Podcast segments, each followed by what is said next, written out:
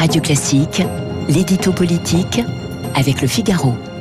Quels sont les enjeux autour de l'épidémie de Covid? 15 mois qu'elle dure et cette sensation que nous avons tous que c'est presque terminé On verra si nous avons raison de le penser avec le professeur Anne-Claude Crémieux. Elle est en studio euh, avec nous. Mais avant cela, l'édito politique. Bonjour Guillaume Tabar. Bonjour Dimitri. On vote dimanche pour les régionales et les départementales. La campagne n'a pas passionné grand monde. Est-ce qu'il faut s'attendre, Guillaume, à une abstention record? Oui, hein, c'est très probable. La plupart des têtes de liste qu'on interroge euh, pronostiquent une participation d'environ 35%. Hein. Ça voudrait dire que deux électeurs sur trois boudraient les urnes.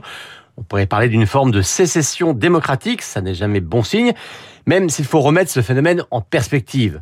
Il y a d'abord bien sûr les effets de la crise sanitaire. Euh, certes, on sort de plus en plus des contraintes, mais il n'est pas sûr que voter soit la première chose que les gens aient envie de faire aujourd'hui. Euh, au municipal, hein, on avait eu 41% de participation, c'était le taux le plus bas de toute l'histoire des municipales, mais là, ça voudrait dire qu'on serait encore en dessous. La seconde raison, eh bien, c'est tout simplement que les régionales n'intéressent pas parce que d'une part, les compétences des régions sont peu connues et il faut le dire assez limitées, et parce qu'avec les fusions opérées par François Hollande, les grandes régions n'ont d'identité ni culturelle ni géographique, ce qui n'aide pas vraiment à nourrir un sentiment d'appartenance ou d'adhésion. Et par surcroît, de quoi a-t-on parlé durant cette campagne déjà rognée?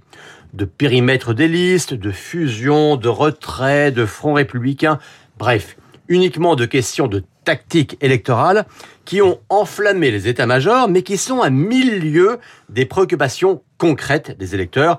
Il ne faut pas ensuite s'étonner qu'ils ne se ruent pas dans les bureaux de vote. Guillaume, alors ça c'est votre spécialité sur le plan politique maintenant. Qu'est-ce qu'il faudra suivre? Est-ce qu'il y aura des scores tests, des régions tests? Bah, Évidemment, on va regarder d'abord Provence-Alpes-Côte d'Azur parce que c'est là qu'une victoire du Rassemblement national est la plus probable et parce que c'est là aussi que la Macronie a favorisé il faut le dire de manière un peu acrobatique, une alliance avec un sortant de droite, Renaud Muselier.